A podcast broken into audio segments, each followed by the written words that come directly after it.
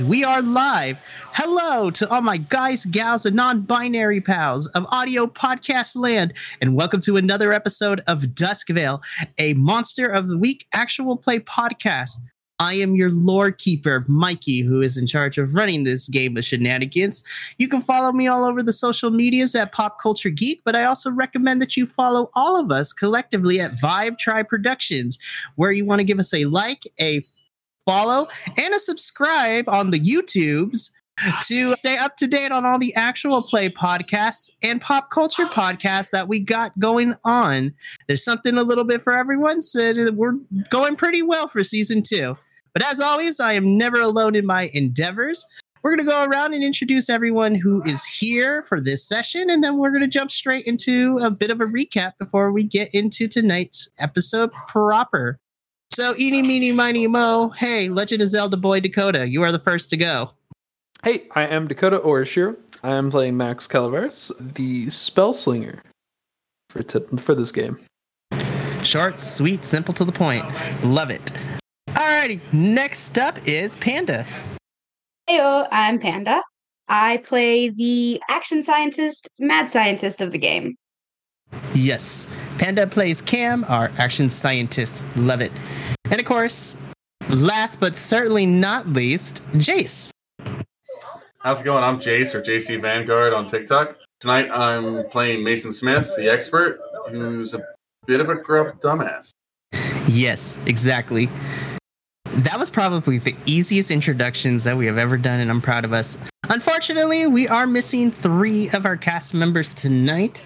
Our lovely, the other half of our Spellslinger, Connor, who plays Danny Calaveras, our the spooky, unfortunately, is not available to make it. We are also missing John, who plays the Chosen Jack. And of course, certainly last but not least, we are missing Sutfin, or actually I can call him Chris in this game since he's the only one, who plays Luther the Wronged. Shout out to all three of you gents. We love you. We miss you. Go show them some love all over the internets and all the other projects that they're on. But let's jump into a bit of a recap. So last time on Duskvale, our g- group of investigators finally got... I really want... I gotta find somebody who wants to do the voiceover recaps. That'd be hilarious. But anyways... I know someone who might be able to do it if you really want that. I might consider it. Really quickly, our group finally decided to get, not decided, our group finally started to put to motion the investigative portion of what exactly went down to cause Talia's death and the circumstances behind it. So our team just split up into two. We had Team Church, which was made up of Mason, Jack, and Luther, where they talked to Talia's father, the good old, mon- like the good old priest, Father Forsythe, who shedded some light that Talia's behavior was changing a little bit, and she wasn't the normal teenage girl that he knows, sneaky now to going to all sorts of things out at night, and it was an apparent change in behavior, but nothing too drastic. She also told th- our three boys that she would probably would want to get information out of Talia's girlfriend, Ash, to see if she knew anything about it. Meanwhile, we had Team Forest, which was made up of the Calavera brothers and Cam, as they decided to go into the forest to see if they could find any clues given based on the description that Talia gave them of her last moments. Through some nice spell slinging from our spell slinger, Max, both the Calavera brothers entered a doorway into the past, essentially, while Cam decided to stay behind to be on guard duty to make sure with the drone to make sure nothing too crazy happened while they were in there. And the Calavera brothers discovered that Talia seems to be seemed to be the victim of some sort of unearthly supernatural monster, as we described it as an ancient Greek monster, which is basically the equivalent of a shadow puppet. And yes, it was not a great time. Our two teams reconvened, exchanged informations, and upon this exchanging of information, they were all met with Ash, who told the party that if they want answers, they needed to follow her, as she was going to lead them to where Talia led her, which turned out to be the hidden headquarters for Alt-Ego, the cult that apparently Talia was involved with before she passed on. After a little bit of discussion, Mason, Max, Danny, Jack, and Luther all decided to head inside to the headquarters to do some investigating, while Ash and Cam decided to be on lookout duty outside, as the team has about fifteen minutes to figure to do some investigating before the cult gets back. So let's pick up where we left off. So my hi- so my cult hideout team, you guys pushed open the kind of doors. So to give a bit of a refresher, so on the outside of the headquarters, this from the outside kind of looks like an unsuspicious kind of like regular large barn door. It's the very t- stereotypical red painted with the white accents barn doors. But as you open the doors to it, you guys feel that the doors are actually very metallic in nature, which is a little bit odd. And as you open up the sliding doors, you all see that there's more than meets the eye as you take a look into the hideout, and it's very surprisingly large compared to its smaller exterior on the outside.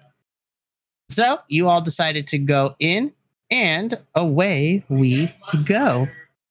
So as the five of you enter in this well hideout, the things that kind of stick out to you is that, again, the inside of this hideout is deceptively larger than the exterior kind of gives away of it in terms of size and scope. But more importantly, as you step in, think of this as what happens if you take a typical office building, but modernize it in a sense. So what I mean by that is, as you all walk into this hideout, the first thing that you notice is that there seems to be like a lobby area that is adorned with faux plants, a couple of couches, and a desk. And the other thing that you notice immediately is that there are two floors to this thing. So you're currently on the first floor, and as you look above, you see like a walkway surrounding the upper half of this interior building. And you notice Th- that there are a couple of doors on the first floor, and there are a couple of doors on the second floor. So, my investigative team. Now, unlike Dungeons and Dragons, Monster of the Week definitely does encourage a variety of methods when it comes to investigation. So, this is the one time where splitting the party will actually be a benefit, and no crazy things. Crazy things can still possibly happen, but it's actually encouraged. If need be, you guys split the party. Y'all can do work together to see how much more information you can give. But given that Mason, you, and Max are part of this investigative team, I will leave it completely up to you of how you want to go about this. So, my investigative team, what would you like to do? You want the left side or the right side? I'll take the left side. I'll take the right. Alrighty. Alright, Mason, you take care of the left, and Alex, you take care... Not Alex. Ooh, wrong game. I know, right? There's so many names in my head. So, Mason, you take one side. Max, you take the other. Alright, you two. I would like you both... And this is going to be a fun one. I want you... Yep, I want you to investigate a mystery, please. So let's see how well you do. I hate this fucking game. It's a D six, right? two d six. Uh-huh. Something tells me you didn't do very well. How's a five look? Are you? Wow, okay. We'll come back to you. With my modifier, it is seven, it's nine. Okay. So, Max, with your five, first mark experience on your sheet. Because you failed this roll, unfortunately. I'm gonna fucking level up again tonight, I swear to God. No, my gosh, I swear to gosh, if you level up, we're gonna have issues, right? Not really. I'm at two already. Okay. So, Max, as you investigate the right side, you don't necessarily find anything. You're opening some doors, but nothing out of the ordinary. One of them happens to be the restroom. Another just happens to be just a regular office. But as you're searching through your side of the first floor, you don't really find anything. And usually you're a little bit cleaner when it comes to your investigative work, but you're making rookie mistakes. Like you knock over a plant, you like trip on yourself. You're not really doing too well. Mason, on the other hand, as you investigate the left side, same thing. At first, you run into a couple of offices, but then as you get closer towards the back end of the first floor, you open a room and you find yourself in what looks to be an archive room of some sorts.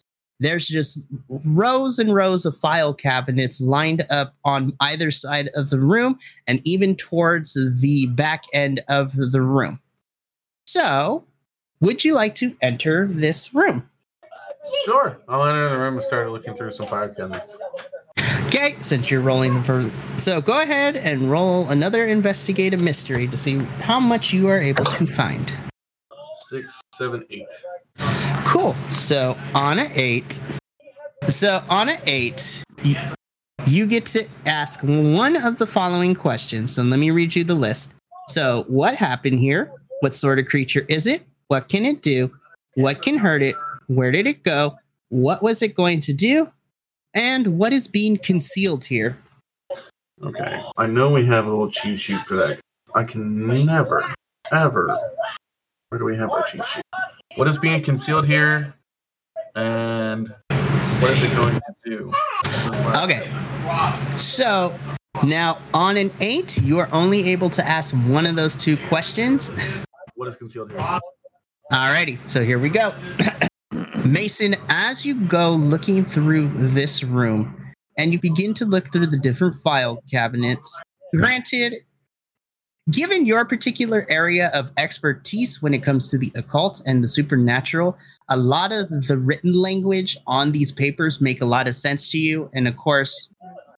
me throwing my own psychological background in it too, you understand that when it comes to the cult, there's a lot of things that you can dissect out of the handwritings. What do they believe in? Their actions, their goals, all that kind of stuff. So that's what with Alt-Ego and just the typical things that you're used to seeing when it comes to cults, like domination, rule the world, overthrow the patriarchy, yada, yada. But as you continue to investigate this room, you actually find a couple of key pieces of information here. So as you are looking through the file cabinets, and I will just tell you, as you're going through these files and you're discerning what is important and what's not, what is being concealed here is the fact that you notice a file that is in a manila envelope, which is a little bit different than what the rest of the files are in. Usually the files are in just your regular, like, very cheaply made paper file cabinet folders. But this one is in a manila envelope, which means do not open, sealed with tape, that kind of shenanigans, as well as two other files in similar manila envelopes that just have names written on them. And those names happen to be the Child Whisperer and the Dream Eater on top of it. So you find three manila envelopes, two with those names on it. And on the first one you find, it just says Gulls on it. Am I familiar with those names at all? The Dream Eater and the Whisperer? Am I familiar with those names? As Have I heard that kind of thing before? Supernatural. And this is the cool thing about this game. Normally, I would have you roll an investigative mystery, but because you have the expert playbook, I'm going to give this one to you for free. You are familiar with the Child's Whisperer and the Dream Eater, and you know that these two names are the name of two supernatural creatures and that have, you have come across in your readings and your research. So I will give you the full backstory of the two monsters, but here's what you need to know about both. Oh, yes. So the Child Whisperer was once a guardian spirit that was assigned to protect the innocent and happiness of children. But in your readings, you've come to learn that they were corrupted by some sort of dark force. And now, as a twisted version of its former self, it preys upon a child's fear and paranoia. And instead of protecting them, it, ca- it takes that kind of negative energy and it turns it into physical manifestations of their paranoia and their fear. So think of it as like a boogeyman, and essentially, it takes the things that a child fears and turns it into a physical manifestation, and it feeds off the fear of children. And in this case, too, young adolescents like teenagers and things like that as well. So any, basically anyone under the age of eighteen. So that's... The Child Whisperer sounds like La Llorona. A little bit, but uh, once we get into that, I will give you my inspiration for it. Now, the Dream Eater, as the second kind of monster, the Dream Eater, the best way to describe its appearance, think of what happens when you take a cosmic monster from the world of Cthulhu mythos. And the Dream Eater, as its name say, is lives in between the world of the waking and of the dream. And essentially, for centuries, it is responsible for giving nightmares that have haunted individuals and societies over the centuries. And this particular monster is drawn into this kind of world, feeding on the dreams of individuals, leaving them with horrifying visions and insomnia. And over time, when it gets to eat these dreams and nightmares, it grows stronger. And more importantly, Mason, when it comes to the Dream Eater, and this is D M taking over a little bit, you have a more intimate knowledge with this particular monster. Because this one, you have studied a lot more intently than some of the others that you have come across in your, let's say, expertise, so to speak. I mean, it affected me somehow, or I did. There was something involved with it that I... research it further. I'll finish with that later. Yes. So those are the two monster files. And then the last thing that you find, it just is an envelope that says Gulls on it. And as you open up this file, in short, this is Alt-Ego's kind of like manifesto of what they're trying to accomplish. And essentially in this file, it details Alt-Ego's plan in order to break the barrier of something called the transparent sea. And within this plan, it is Alt-Ego trying to harness its power for their own nefarious purposes. And again, I will give the more detailed description a little bit later with all this information, but that's the SparkNotes version of it. So it's a SparkNotes version. So your, your SparkNotes version is just the break the barrier of the trans... transparency. Uh-huh. That's all he's telling me right now? Yep. Okay. So what was the title of that folder? It just says organization goals. What is it called? Cool. Sorry, I'm trying to write notes. Hey, it's all good. I love it when players take notes because it's good for them and it's also good for me in case I lose mine. Alrighty. But that is all you find, Mason. Is there anything else in... my hallway? Just that's all I found was this room. I mean, in your hallway, you checked a cup, you checked the doors, and most of them are like offices. And this is really the on at least on your side of the first floor. This is the archive room was really the only one that seemed to hold any importance. But other than that, it doesn't seem like anything else that you looked into is of importance. So if I remember correctly, Danny, right? So Max, okay. yeah. Max, so Max, Max, yeah. Max is with you. Okay, I have to write the, I have to write the players. So I'm gonna walk out into the hallway and get Max's attention and go, "Hey, I think you really need to read these." Uh, yeah. As You're I gonna want to get done remember? taking the bucket off my foot. Do you remember a couple years back when I was researching the Dream Eater? Uh-huh. I think it's come back and for us to deal with. And I, I th- show them the folder of the Dream Eater, Child Whisperer, and the organizational goal folders. Cool. They're researching this. We might need to deal with it more. I don't happen to know anything else about this from like a magical perspective, do I? So again, knowledge, knowledge, knowledge. So outside of what Mason tells you about the organization goals and the Dream Eater, not necessarily, but once you hear the name of the Child's Whisperer, Max, you are more intimately aware of this particular supernatural creature. In fact, you and your brother have more of a connection to this monster. All right. So we can get into that once you guys investigate that bridge a little bit more later. Fair enough. So as you two kind of exchange this information and Max gets the bucket off his foot, it seems that you have completed pretty much investigating the first floor, which means, as I mentioned, when you all first walked in here, you all you still got the second floor to go. So would you guys like to go there next? Yeah. Cool. So as you go towards the back end of the first floor, you do see this kind of nice obsidian staircase, lacquered in mar- like black obsidian marble, and that is accented. Yeah, obsidian. It is lacquered obsidian, with giving that glossy feel and all that kind of stuff. And the hand railings are very decorative and ornate into this kind of like porcelain white Grecian style of marble.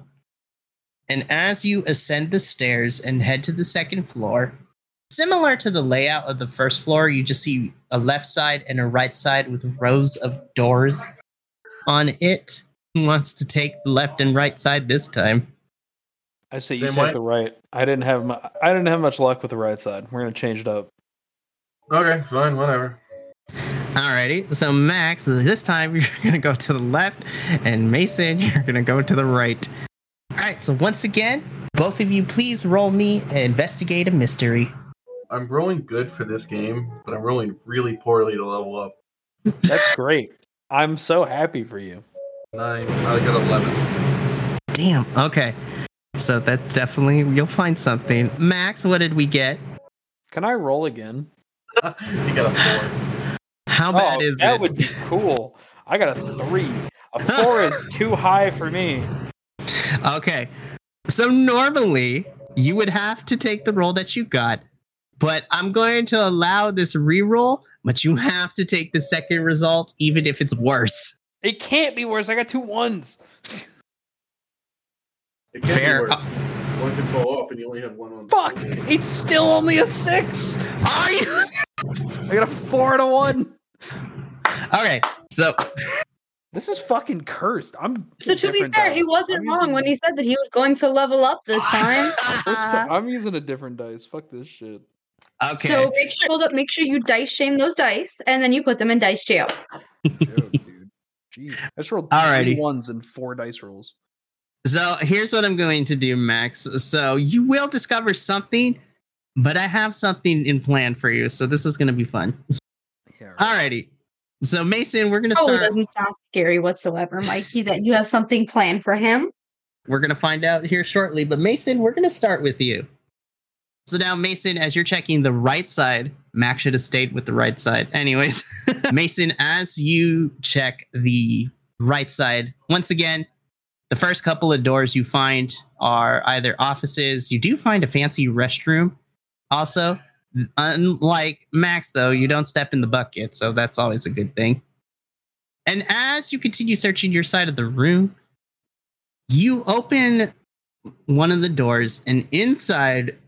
It's a little different. It's still an office space, but this looks more, what's the word I'm looking for? It's very, it's more academic than the rest of the offices. This is encased with bookshelves and nice big mahogany desk with a chair.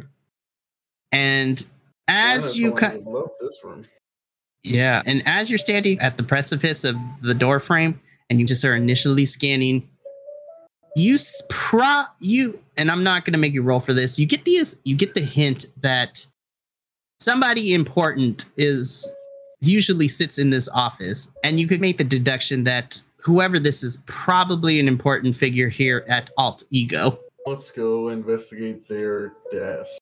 Alrighty.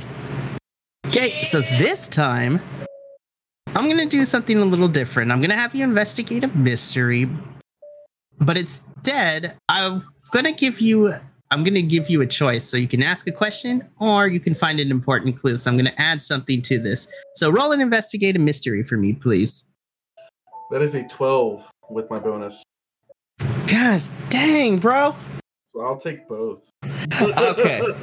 So let me, mm, let me get to it. All right. So investigate a mystery. So on a twelve, I will let you, so you will, you said you want both. You're going to get both. So on a plus twelve, I can't believe you did this. It's ridiculous. So the I plus know where twelve all is my fucking luck went. I know. So that twelve is going to give you both asking question, getting answers to questions, and also getting a clue. So we'll start with the question part here, and then I'm going to add a question into here to make it more easy. So uh, with your twelve, you get to ask two questions. So once again, what happened here? What sort of creature is it? What can it do? What can hurt it? Where did it go? What is it going to do? What is being concealed here? And the additional question that I'm going to add to this mix is, what immediate danger do I notice? Okay, so we're gonna go with the same question I asked last time: is what is being concealed here, and then the number, and then the level twelve question. Okay, so is there any immediate danger? And I get a clue, right? Yes. So let's answer the questions. So as far as what's being concealed here, as you search the office, normally, as you're checking the typical places, is there anything behind the bookcase? If I pull a certain book, is there like a safe hidden behind a painting somewhere? So you go through literally all those options of what you may or may not normally find in a secret cult hideout. And you don't find a safe behind a painting. The books are just all over the floor. There's not even a secret bookcase that reveals a secret set of stairs. And as you're thinking about it a bit, Mason, you think back onto everything that you have studied, and you realize that there's one more trick that you have yet to try, and that is the... As you notice the desk, you see like a little bit of a gra- a small miniature version of a grandfather clock, but that's like desk size on it, and you know that you take the hands and you begin to push them up to make them... both hands be on the twelve to basically symbol midnight, and you hear a click coming from the desk, which opens a hidden drawer compartment from underneath. So that is what is being concealed here, is this hidden compartment. As far as the second question goes, you can tell that there is no immediate danger. You don't sense the presence of another person or a monster immediately in the room. But you do get the sense that there is something a little unnatural somewhere on the second floor. And you're feeling that the super, this uneasy feeling of the supernatural is, metaphorically speaking, it's like you smell it in the air. You're like, I sense a disturbance in the force kind of vibe. Now, my spidey senses are tingling. Exactly. Now, as far as your clue goes, you open up this compartment, and inside you find this kind of tattered, maroon-colored, leather-bound notebook. So think of it as like a diary of some sorts. It has that typical slot where you put the pen in. It's maroon in color, and it has a magnetic latch to it. And as you palm through this notebook, you end up seeing what looks to be a diary entry of whoever owns this office, right? And of course, as you're reading through it, you get the typical rantings of, you make this deduction that this belongs to the leader of Alt-Ego. So You read the ramblings of madmen, the typical kind of stuff with a cult leader. But as you continue to read, you stumble upon a more recent entry. And as you read through it, you're taken aback because in this entry, it mentions Talia and it goes into detail about a lot of things. And essentially, this is a game changer because this diary entry is basically a confession that Alt-Ego is the one that is responsible for Talia's death. And this is written proof that they're the ones behind it. Now, I am going to read this letter, and I will post the whole thing shortly in the player handout for all of you guys to see. But let me read what this diary entrance says. Talia, how it pains me to even write her name. I still see her face everywhere, hear her voice in the wind, feel her presence in every room. But I must confess my guilt, for I fear it will consume me if I don't. Talia was a beacon of hope in this organization. Bright, intelligent, relentless. She was everything Alt-Ego stood for. Yet she saw the darkness we were delving into, the dangerous path we've taken in our pursuit of power. She wanted out. I remember our last conversation. Her words still echo in my ears. And this is wrong. We're becoming the monsters we sought to understand. We sought to control. I can't be a part of this anymore. She was right, of course. We had lost sight of our initial ideals, our moral compass shattered by the allure of the transparent sea. But I was too blinded by ambition, by power to heed her words. That night, in the quiet solitude of my office, she confronted me, threatened to expose her plans. Fear and desperation took hold of me. Fear for what her revelation could do to our organization, to our mission. Desperation to ensure our plans proceeded unhindered. In a heated moment, something sinister within me surfaced. Something I wasn't aware dwelled in my soul. Before I knew what I was doing, I silenced her permanently. I knew that she runs every morning, so I decided to send my friend to go take care of her. And when he returned, the confirmation of my guilt was realized. It haunts me. It was a moment of madness, a moment I will forever regret. I have become the very monster we sought to study, a creature consumed by ambition, willing to pay any price for power. I took her life, a life full of promise and courage, extinguished by my own hands. I confess I am Talia's murderer. Every day, I ask myself, how did I become this? How did we become this? But there are no answers, only the heavy burden of guilt and regret, and the chilling realization of what we've become.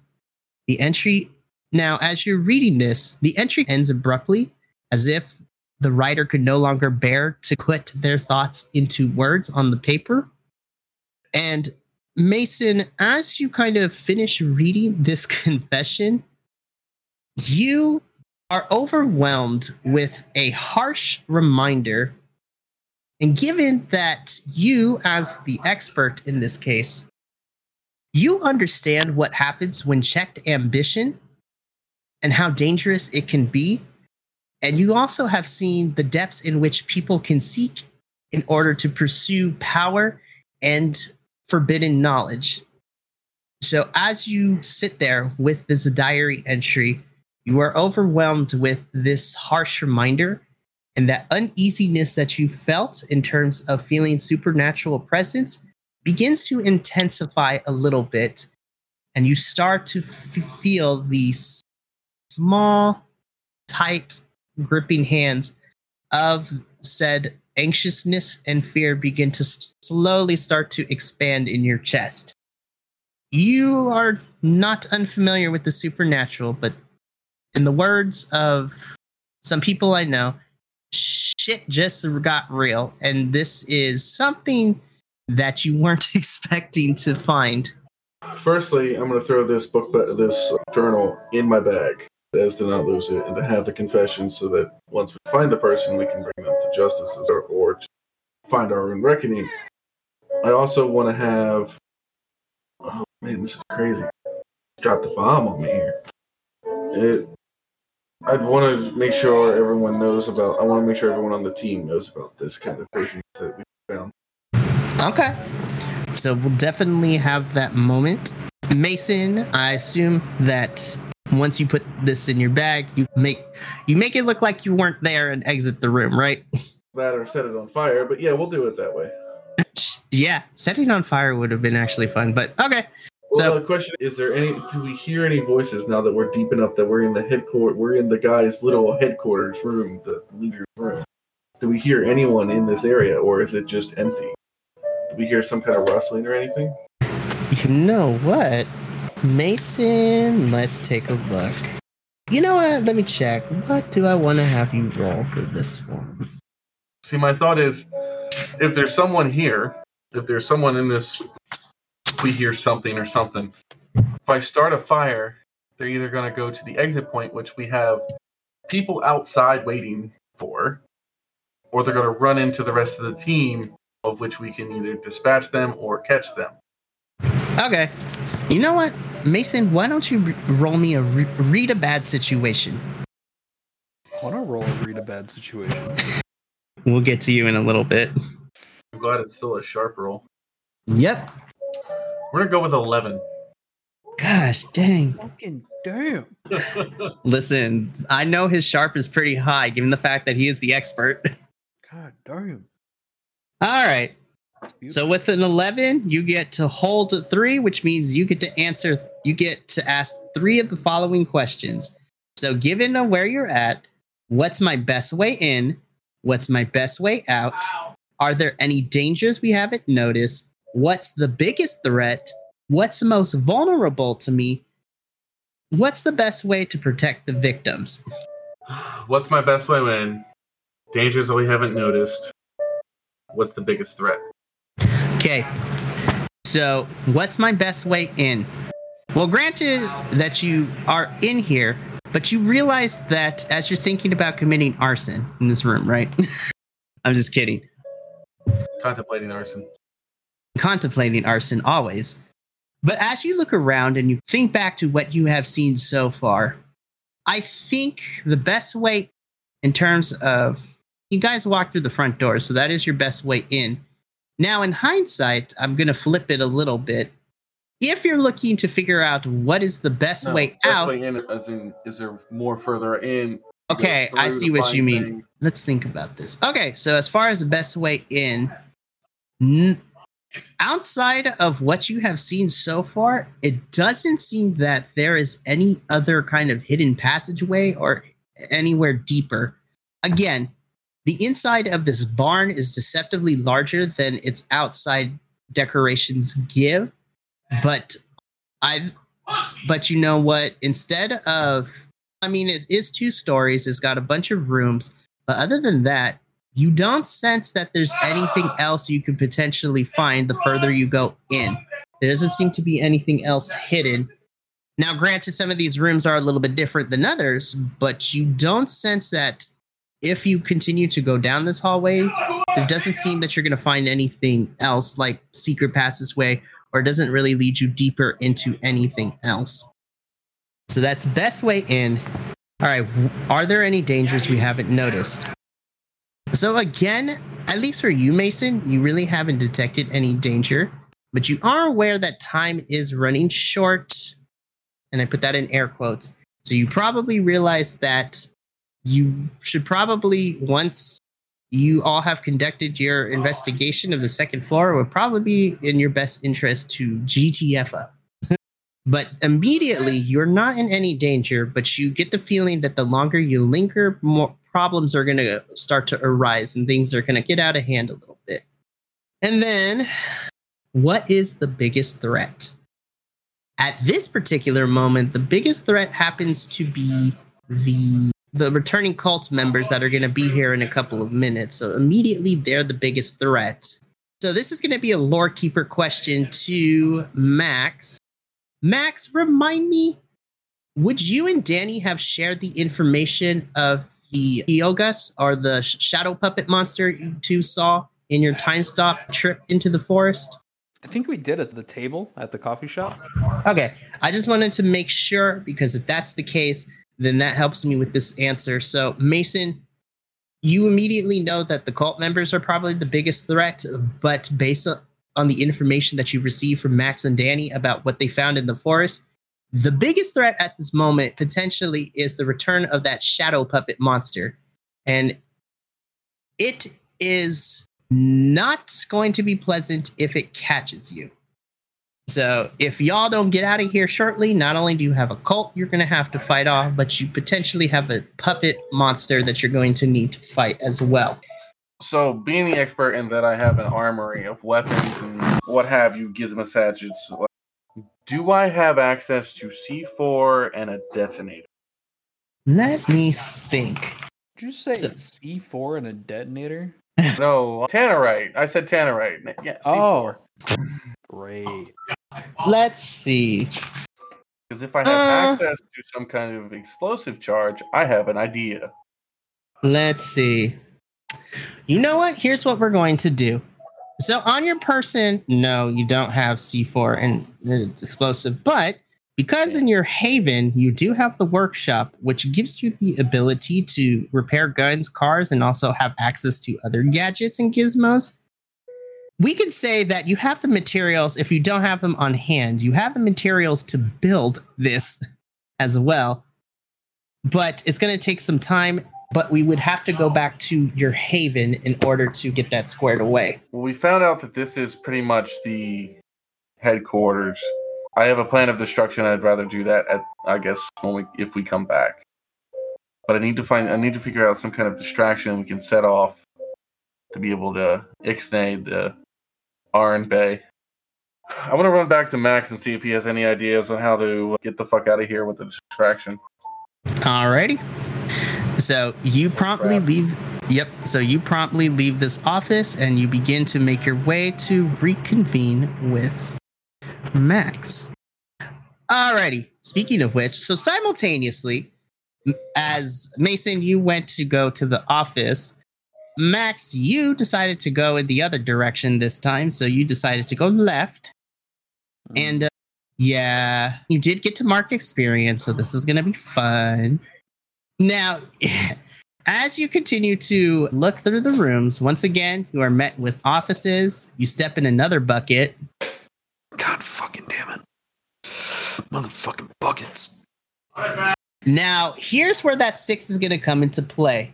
So as you open another door, it seems that this time luck or the universe taking pity on you has gave you a sign, because as you open one of these doors, you find yourself in what looks to be, you know what, I'm just going to come right out right and say it. Uh-huh. So as you open this door, you find yourself into what looks to be the sketchiest and most cultist shit that you have seen so far in this building, as you've come upon a obsidian tiled room with obsidian walls, and smack dab in the center of it is an obsidian stone altar. And on top of said altar, there seems to be some sort of transparent glass box on top of it with some sort of gold metallic object inside of this box, as well as a file on top of the said altar. Now where your six comes into, so where the failure comes into play is as you step into this room, you you take you at this point you've taken the bucket off your foot, but you don't put it out of the way, so you trip over the bucket, and as you kind of trip, you enter this room, and just as you enter in, you accidentally trip and fall over yourself, which in hindsight kind of shakes the altar a little bit, and you knock yourself into the altar, where the glass box proceeds to tip over and fall on top of you. So I am going to have you take one harm. Okay. So nothing too crazy. He poked you in the booty. Yep. So as you are rubbing your cranium a little bit after getting hit with a glass box. You more come to your senses, and in this lap, you do find this golden object on your lap, as well as the file onto the s- side of you, as you seem to have knocked both things over. I got skills. Yes, you do got skills. You also have... You're not necessarily be... You're not bleeding, but you do take one harm, because you're going to have a big boo-boo on your head for a little bit. That's what you fucking think. As I, I stand up and I dust the shoulders off my duster that I wear, I will fucking rub my head and make the boo go away with magic. Okay. I'm going to cast magic to cure one harm. All right, do you need to roll for that, or is that just a given? Yeah, I do. All right, roll me, use magic. Okay, I can't fail. Wait, seven's not a fail, right? No, any a six or oh, below is a failure. Glitch.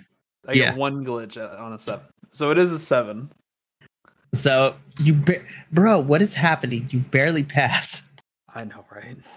All right, so... Magic. All right, so... You know what would be fucked up? If the glitch you choose is one harm.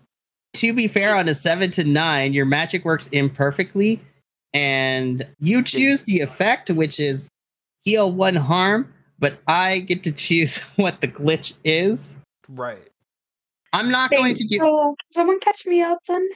Why are we using okay. magic to try to heal ourselves? What dumb shit did you do? He tripped on a bucket. Oh my God. Fucking three. Again? You got I your foot stuck a, in a bucket again. I rolled a fucking three. He got stuck in a bucket, and then he got, and then in this room he just walked in, he got a glass box dropped on his forehead. Okay, so where's everybody standing as of right now? Everyone's in. We're still inside. So we're gonna be leaving here very shortly. Yes. Okay. Okay. So Max, I will say, because I'm not that mean yet, but you do heal for one harm. But oh, this is gonna be fun. There is a problematic... So the glitch I'm going to pick is that there is a problematic side effect. Okay. What's the problematic side effect? So as... No. So here's the thing. And this works out perfectly anyways. But the problematic side effect is as you use your magic to heal the boo-boo on your head, you do heal yourself. But as you are using magic, you notice that the golden object that is laid in your lap also begins to resonate with your magic.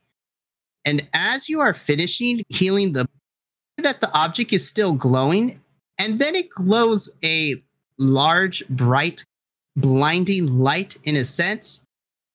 And as you regain your vision and kind of your eyes adjust back to the normal light setting in this room, you rub your eyes a little bit with one of your hands. And as you take a look, on the front side of your right palm, you notice that the problematic side effect is now you seem to have a mark of some sort on your hand. Dope. I get tattoos. Tattoos that may or may not have magical side effects to not only you, but people around you. Oh my God. Just want to let you know that there's this thing right here. Some magic will be called, cause harm or heal you. Some magic will cause you to be a magic lure for this monster that's been chasing, that we're going to be chasing us here soon enough.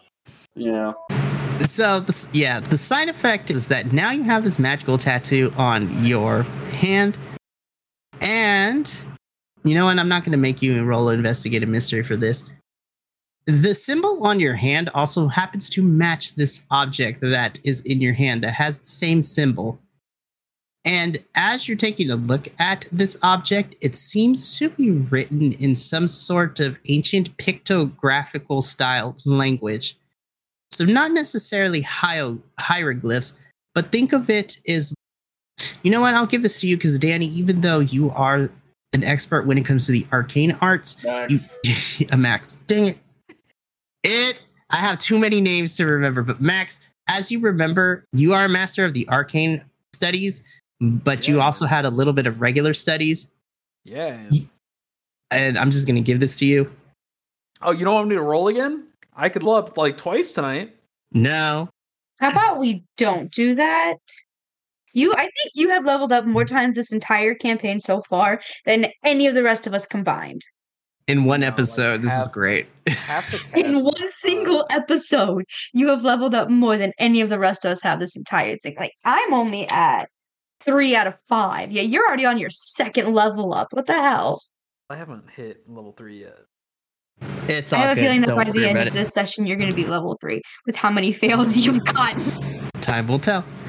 So anyways, back to what I was saying. So Danny, you recognize that the symbols on this golden object, which looks to be some sort of scales. You're and this... God damn it, Max. I'm sorry. I really do apologize. Max. You know what we need to do? Just have a sticky note on your computer or something somewhere of everyone that's in the game that you're currently do that you're currently hosting. And if it's our game tonight, it's stuck right here so you can just look at it. I have my notebook. Easier. I have my notebook and it's still not helping anyway. So Max, the scales in the golden object is a set of scales that is currently in your lap, and the scales depict what seems to be some sort of not necessarily Egyptian hieroglyphics, but they are hieroglyphics of the Mesoamerican kind. More specifically, they look to be a written pictographic language of the ancient Mayans in Central and South America. Because yes, their kingdoms extended into South America a long time ago. Aztecs, Incas, Mayans, all that good stuff. But yeah.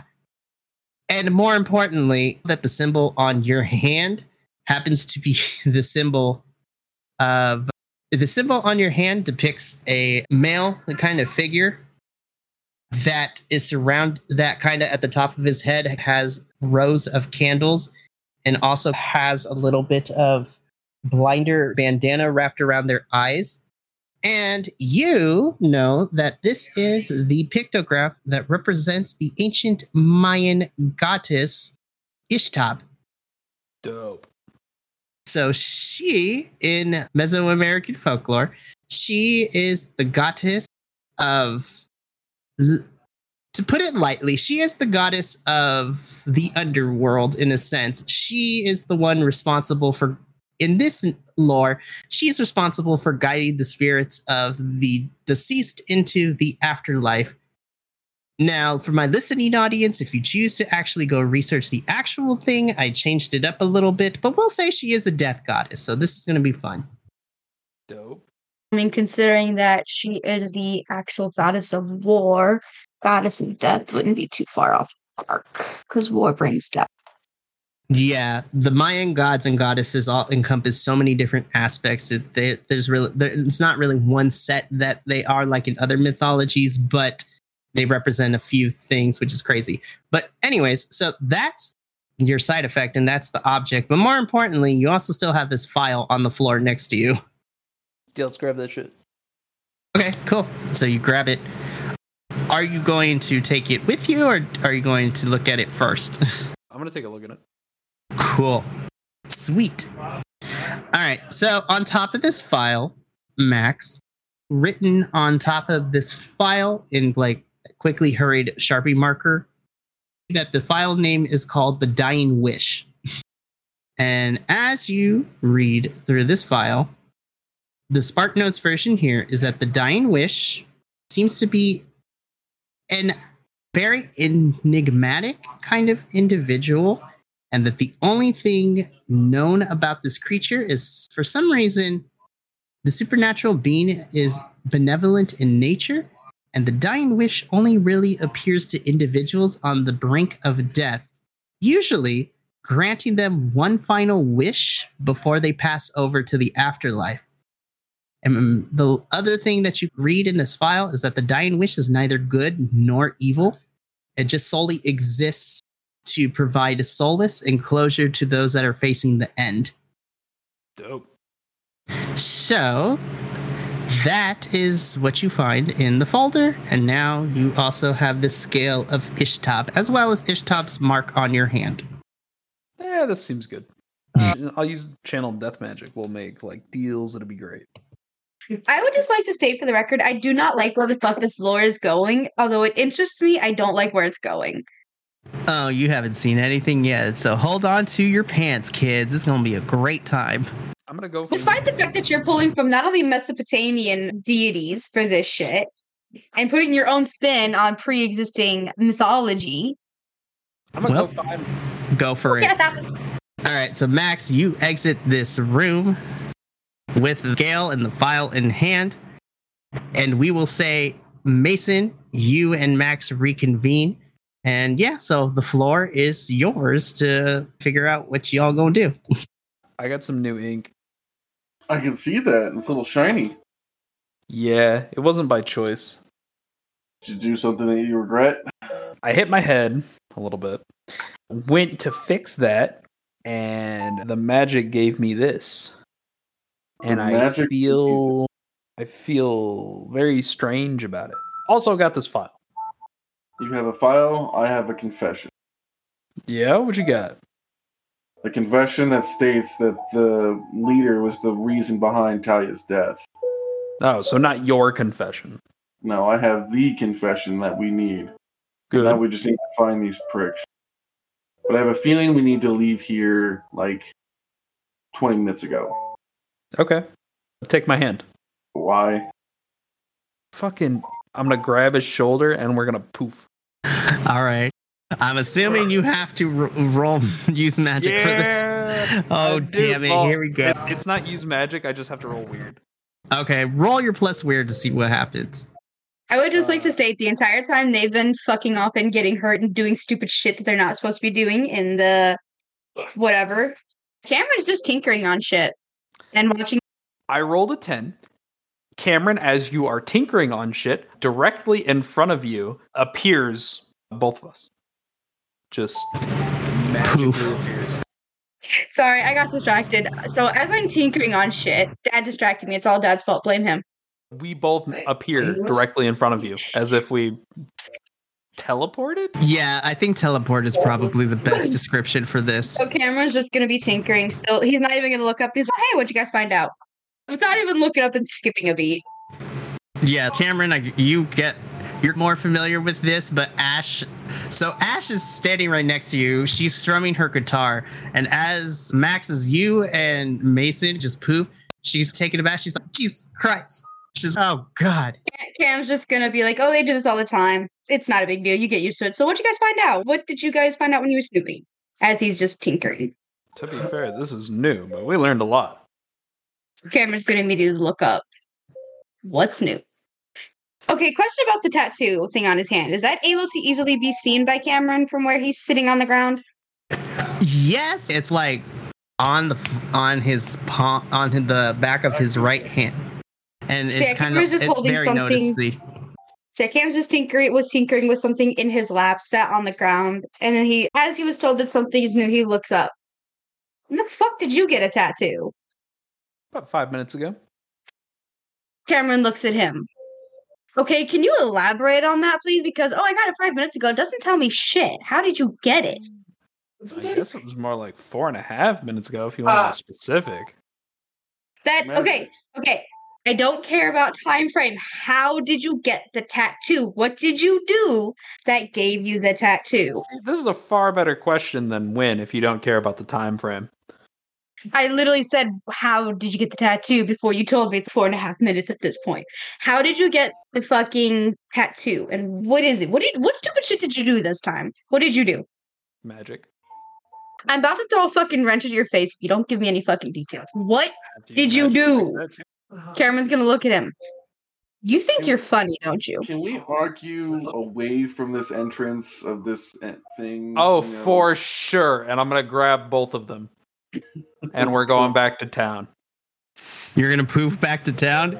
Yeah. I'm going to use... I just got it. I got to play with it. All right. I guess roll me plus weird. And Ash is also going to grab a hold of you. Hold up. You ain't leaving me. She just grabs the back of your shirt. Max. Uh, so Cameron's just making sure he's got everything in his bag or a pocket on his like coat.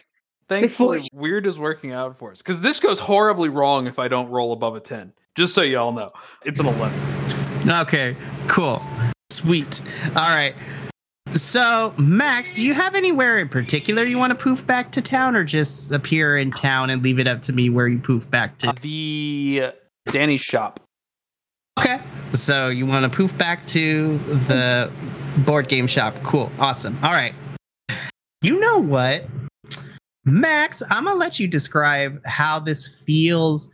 And in a weird way, like, what does your version of teleportation look like? So it's technically flying, but hold up. Let me go. Let me read this fucking thing again before I talk this. Yeah. So it's angel wings and we are moving instantly. So they probably, it's probably more disorienting than to have be looking at one thing and then be looking at a completely different setting without having moved voluntarily. That's probably the disorienting part. I don't think there's any like crazy negative side effects. It's more so they get grabbed and they're watching what's happening. And then the next half second, everything changes and they're in a different place. So we're now in Danny's shop then. Yep. Yep. Camera's going to lean against the nearest surface and just glare and say, next time you do that, you are getting a warning. I did. You didn't get, you didn't give any warning. You just said, we're out of here. You did not say how. Next time you do that, I am definitely puking on you. Just putting that out there. Again, I mean... the solution to this problem is more magic, and I don't think you want that. I would like to be asked before someone just grabs me and moves me from point A to point B and doesn't even give me time to make sure I'm ready. You want to go back? Do you want to so, lose your hand? So as, you're ha- as you two are having this conversation slash argument, and Mason, you're just there. The door opens to the shop, and walk in. Co- so walking in, more so running in, kind of out of breath and just trying to catch their breath. You have, oh my gosh, you have Danny, Jack, and Luther who. Y'all forgot to teleport with them, so they literally just ran back. I can only take so many people. so yeah, they so, needed the exercise. That is going to be a good thing. So Danny and remember, and his little ink monster Apeggio just keel over on the couch. Luther is sitting up against the wall. John is standing over a trash can and is horking it a little bit. Because of the fact that he doesn't necessarily exercise that much. And uh, let's just say that the years are catching up with him. So he hasn't had that much of a strenuous workout in a couple of years. So he's starting to feel it. So he's just, it's like being hungover without the alcoholic hungover part of it. Boring. Wait, did Luther ever get his cell phone back from that kid, by the way? It was Jack. But no, mm. Jack Jack still doesn't have a cell phone at the moment. We'll get to that, and we'll get to that eventually. This poor kid still has his cell phone. It's hilarious. Alrighty. So, as all of you are back into this board game shop, you also see that kind of, I put this in air quotes, also sitting on like one of the chairs is Talia's ghostly visage as. She, within the span of a couple of seconds, saw half of the party poof in and the other half just run through the door. And she's looking at everyone. It's going to sound like a silly question, but how'd it go? Did you find out anything more about what happened to me, per se? Do you want the short answer or the long answer? Uh, the short answer is yes. Uh-huh. The long answer is there's a lot of information behind it, yes. Wait, question, because we're all talking to this ghostly visage. visage. Can Ash see her or no? You know what? That is an excellent. Because if we're just talking to nothing, I feel like Ash is just going to be like, the we fuck are you teleporting? Yes, yeah. But still, I don't know if she can see Talia. Yeah. I think so. Her weird kind of shit-a- I think her yeah. weird shit-a-meter has peaked. Yes, Ash can see Talia's ghost. And it makes sense, because remember, Ash is the one that kind of led you to this hideout because she remembered where Talia... Because Talia took her there. So I'm pretty sure her exposure to the supernatural kind of like nonsense that everything is, while she still isn't deeply involved in it, say the rest of you all are, she's not oblivious to it either. And so okay. she's... Yes, so that answers so Cam's the question. Kinda gonna, Cam's just kind of going to watch Ash... because he's unsure if she can see Talia's ghost or not. So while he's just sitting on a count on the counter, cross-legged, just tinkering with whatever's in his lap, he's going to keep Ash in the corner of his eye to kind of watch her reaction and gauge it, essentially. So I think Ash is taken aback a little bit, but everyone in the room gets a sense that this is probably... It is still a little bit of a shock. It seems that Ash is not as like scared of seeing a ghost. She's just more as this, damn. I was just like, so this is a thing. And it's more so of her kind of processing exactly why her ghost is still here and not laid to rest as like the horror movies tend to claim to be or whatever. Yeah. But she's well, Cam's she, kind of sorry. It's okay. And so Ashley's kind of Ash is processing this information. She just sits on the sofa and she's just there. She's quiet. She's just listening as she is internally processing, be like, we teleported. There's a ghost. Like, these people are crazy. But she's also listening to everyone else. So she's like a non-factor at this point as she's having an existential crisis at the moment. And see, that is where Cam, because he doesn't have the information to talk to Talia right now because he doesn't fucking know he wasn't there. He's going to just meander over to the sofa and just make sure that Ash is okay because he can probably tell she's having the existential crisis. Yeah, so Cam, you walk over. And in a weird way, like non-verbally, like it's one of those, you know, things. And it's He's like, just- you don't even... It's like, I don't have to say anything. It's just exactly. He kind of realize what's happening. So he's just going to sit next to her on the couch, just kind of make sure she's okay, have the thing that he's tinkering on still, and just casually hand over a granola bar to her, just like holding out a random granola bar. Ash takes the granola bar from you, Cam, and just slowly unwraps it and eats it as this is okay. So while this is going on, we come back to Talia and the rest of the group, right? As everyone's in the same vicinity. So, Max, you had said that the short answer is yes, but the long answer, we found a lot more information. So, Talia begins to say, what exactly did you find and how does it relate to me? We have a confession of your murder, and we found out some things might have been more supernatural than you've led to tell us. What do you mean by that second statement? Apparently, you were the perfect person to be in this cult. You were the epitome of what this cult stands for. And you refused to tell us that you knew more about supernatural or anything could have been more supernatural in your death. Oh, how I've waited for this moment. Mason, as you finish this statement, Talia... The kind of, you see on her face, and actually all of you see on her face, this kind of slight bit of confusion mixed with a little bit of panic. It's similar to the feeling, I don't know if anyone else has felt this, but it's a similar feeling like when you're a little kid and because you don't have the vocabulary to communicate effectively, it's like one of those things as a little kid when you're accused of doing something bad, but you didn't do it, but you can't communicate it properly. And so you get more and more frustrated. And you just lose the ability to try to use words and just nothing but frustration and just sounds come out as the frustration begins to build is essentially what Talia is feeling in this current moment. You all see her kind of literally work in her brain, trying to think back on everything. And she begins to tell you, no, that's not true. I was running and then something was chasing me and then I was trying to hide. And you can visibly see her grow. The more she goes back and forth, you see her begin. To, she's already pale because she's a ghost, but you see her immediately go paler and paler the more and more she tries to think back and justify. And then...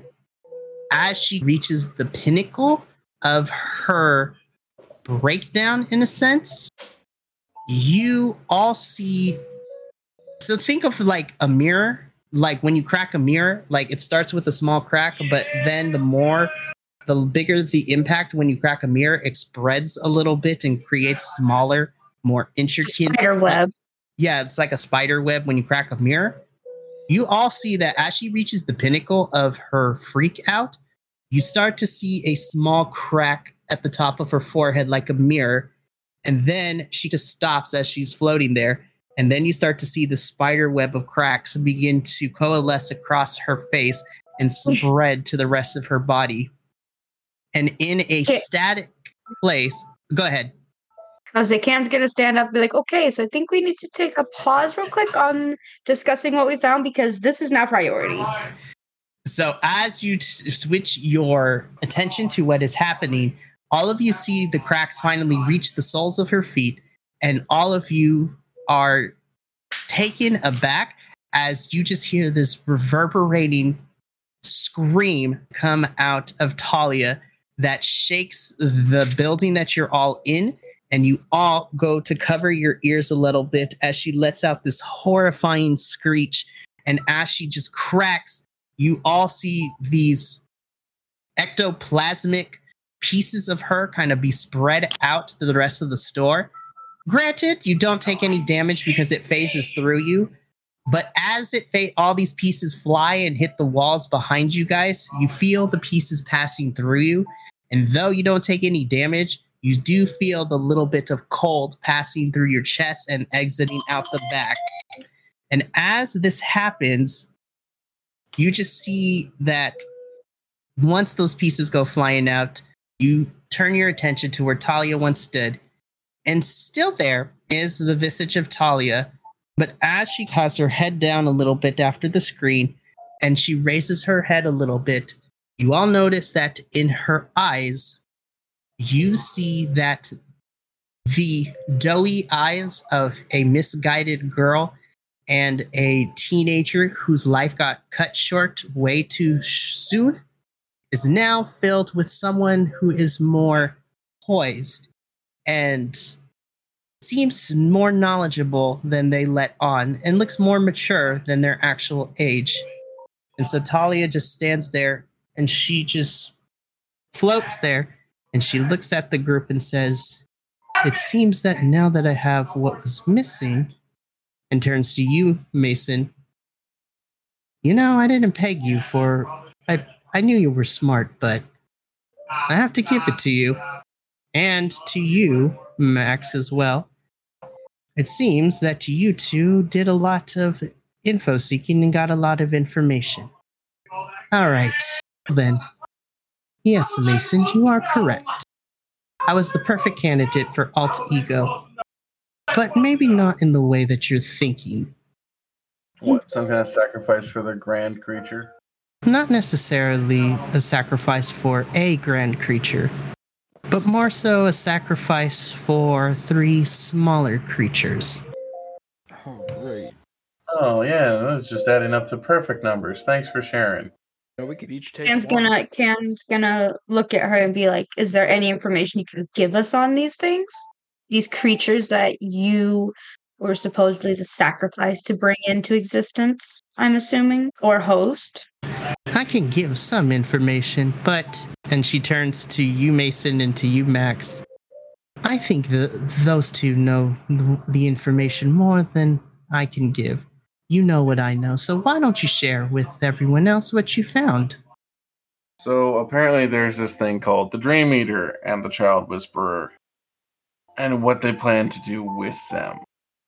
And I relay the Dream Eater's back, the, what I know about the Dream Eater and what I know about Child Whisperer, and the horrors of these two creatures to the party."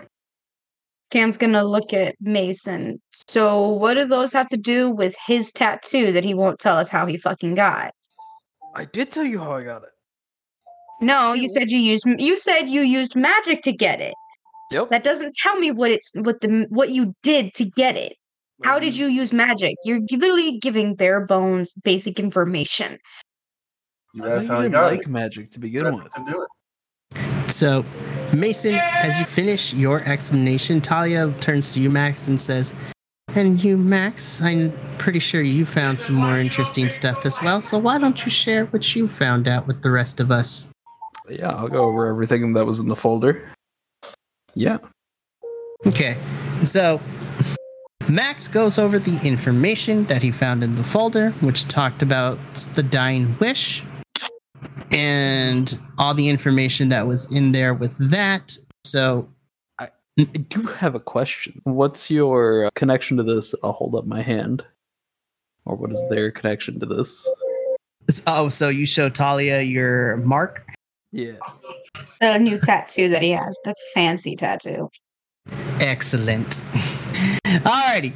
So the moment that you show Talia your mark of Ixtab, Max, again, she is already a ghost, but that she goes even paler than a normal ghostly visage. And she float she immediately floats over to you. And she tries to grab the hand, but passes through because transparent. But uh-huh. she's just, oh boy. So she's fine. So she has chosen. Oh. Yeah, I'm oh. going to look at her and be like, what do you mean she has chosen? Who is she? I think, I think rather than trying to explain it. And she looks at you, Max. Are you still currently holding the scales? Yeah. Okay. So, Talia goes, rather than try to explain it, I think it would be better to hear from her herself. And Talia... Again, who is her? I you will... haven't given us a name. What? What happened? I will bury this fucking thing under concrete. I swear to God. So the moment that all of you ask Talia, what do you mean by her? Talia extends a hand and she touches the scales in your hand, Max. And the board game and coffee shop are enveloped in this warm kind of ambrose, like ambrose gold colored light. And as this light begins to fill the room, you start to see the scenery change around all of you. And it goes from this board and coffee shop, and you start to see like fragmented pieces like of a puzzle begin to be put together as the scenery begins to change. And you all suddenly find yourselves in the interior of what seems to be an ancient Mayan temple. So think of like the ancient pyramids in Mexico and South America that are remnants of the three Aztec, Mayan, and Inca civilizations, but you are in the interior of a temple. So think of adobe kind of structured walls and slightly brown in color.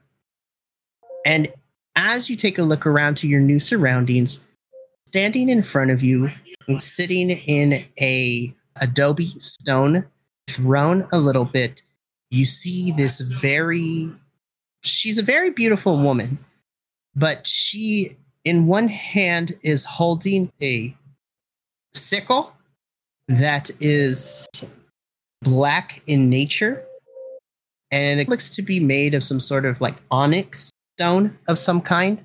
And then you, she is dressed in kind of the typical garb that the ancient Mayans would wear, so very faux leathery pieces, as well as for the women, they would wear very indigenous kind of clothing covering their tops and their bottoms, adorned in different variety color of feathers.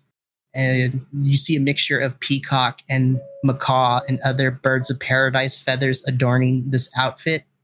But the most striking feature is that you see that her eyes are covered in this brown fabric. And on this brown fabric, smaller versions of what look to be some sort of Mayan pictographs all over it. And as all of you see this woman in the throne, so to speak, she lifts her head and she's looking directly in your guys' direction.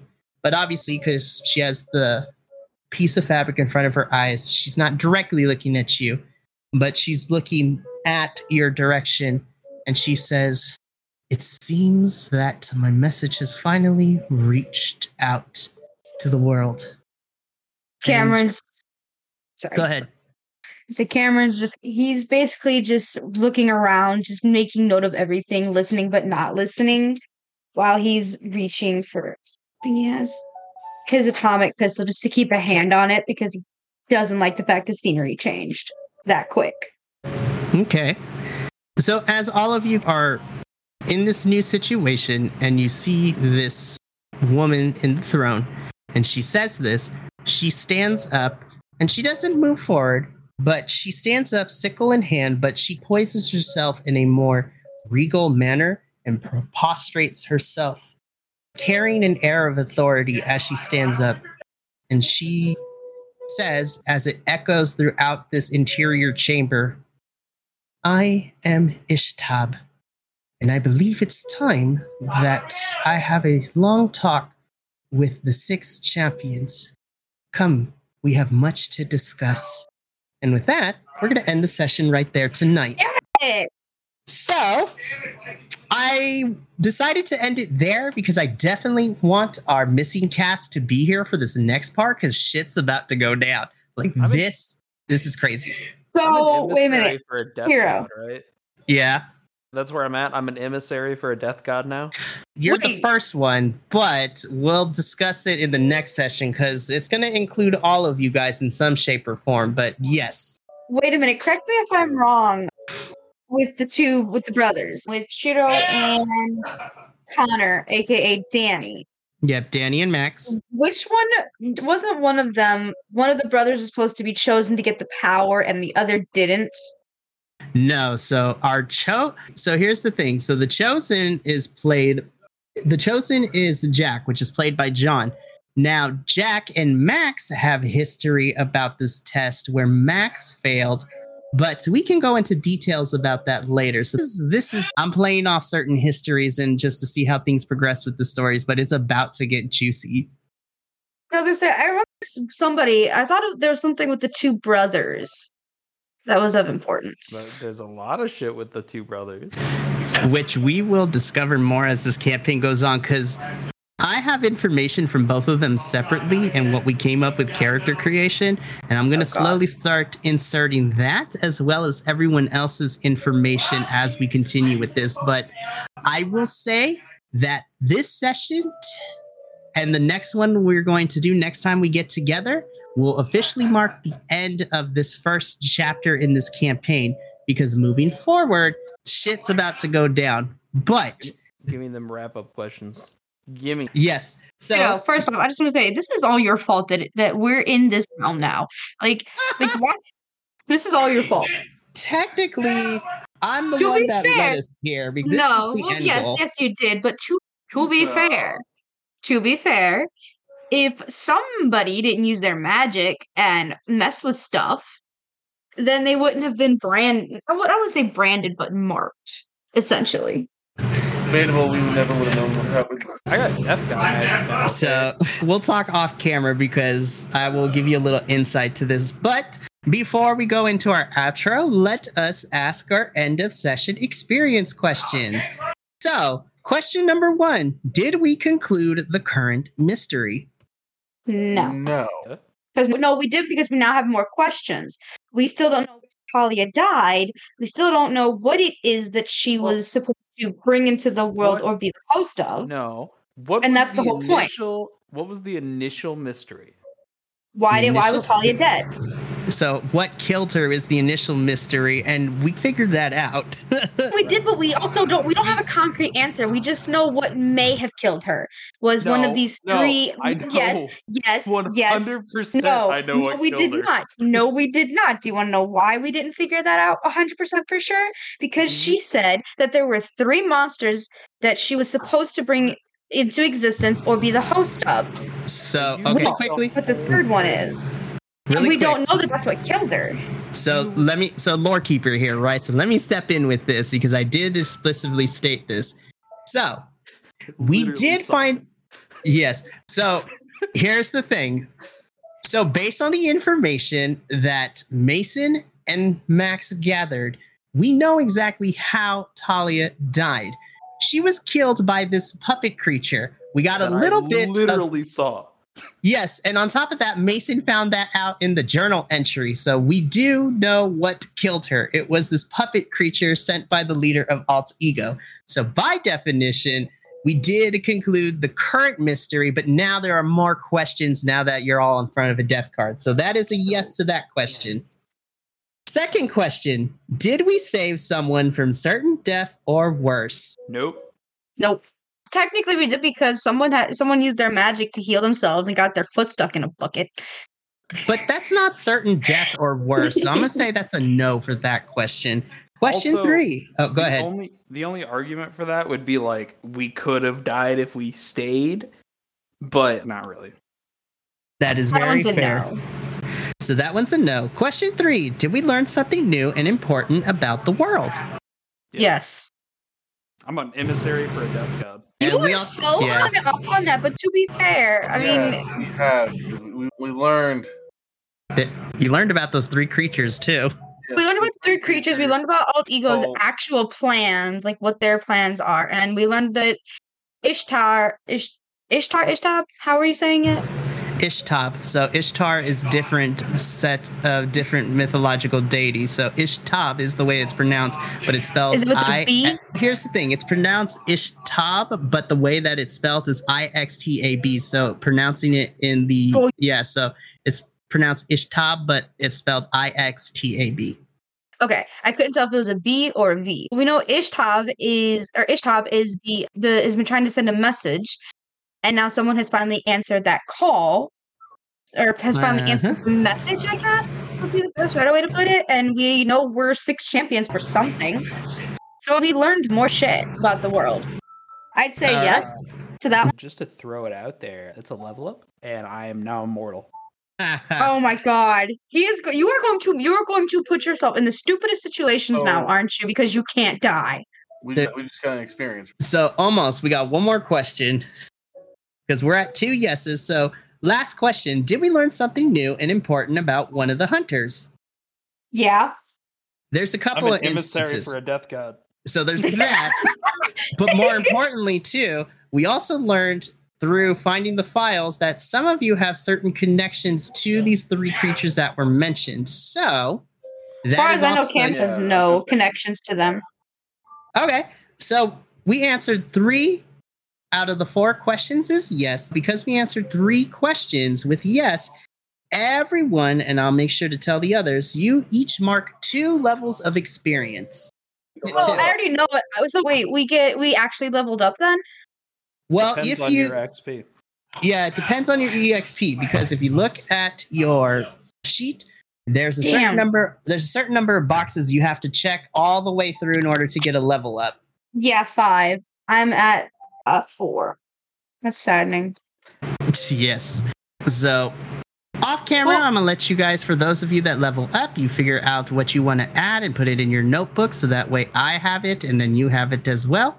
But now that we are done with our end of session questions, we can now go into outros. So this is going to conclude another amazing episode of Duskvale, a Monster of the Week actual play podcast.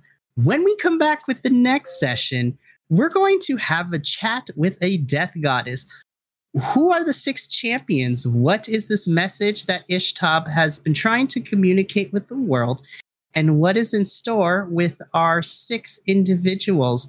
You're going to have to come back and check us out next time in order to find all that out. But from all of us here at Duskvale and all of us here at Vibe Tribe, remember, take care of yourself. Love one another, and as always, keep those good times rolling. We'll see you for the next episode, but until then, ta-ta for now. This has been a Vibe Tribe production. Remember, take care of each other, love one another, and as always, keep those good times rolling. We'll see you next time.